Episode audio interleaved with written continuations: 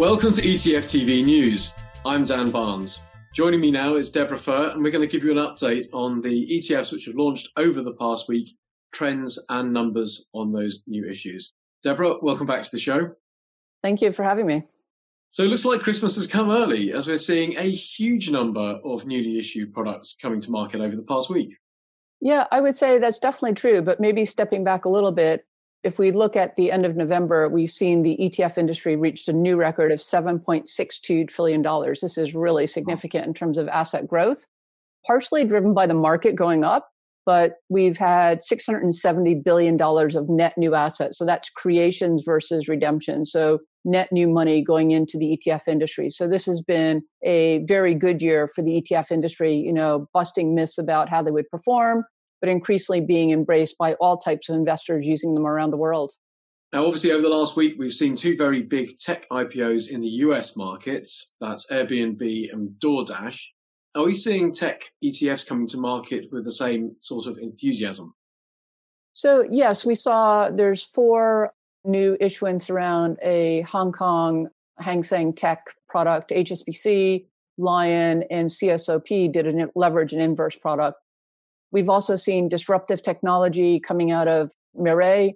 We've seen others bring out tech focused products. And I think related to that in some cases is ESG, right? So looking at products that are going to benefit the uh, environment or the way we work. I would say those are probably two of the biggest themes that we've seen. And then another would be Vanguard coming out with some life strategy products. So products that are going to give you a different amount of equity exposure, so either 20, 40, 60, 80. So really packaging up solutions. So model portfolios is something we think will be very important going forward.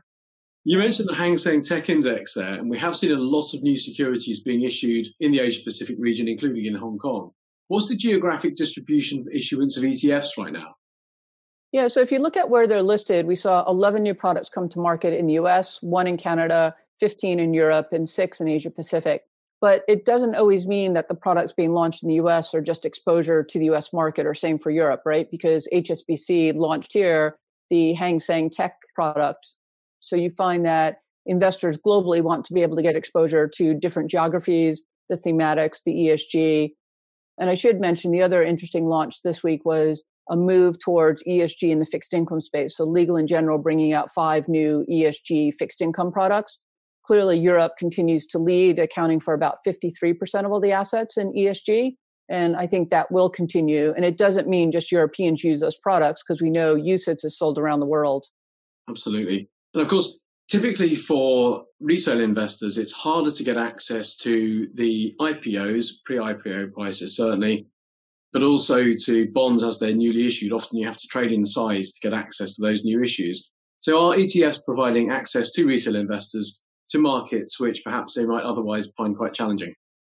That's definitely the case. I mean, if you think about whether it's getting exposure to bonds, whether it's getting exposure to physical gold, you know, like central banks own, whether it's yeah. getting exposure to mainland China, other emerging markets, it's not just the access, but the minimum investment size is typically like 100 pounds, right? So most people can invest that kind of money. So that yeah. is one of the unique things about ETFs is it's the only democratic product out there where you find hedge funds, pension funds, financial advisors, and retail have access to the same products at the same annual cost. And right now, the asset weighted annual cost across the ETF industry is about 21 basis points, so very low cost. That's great. Deborah, thanks very much. Thank you.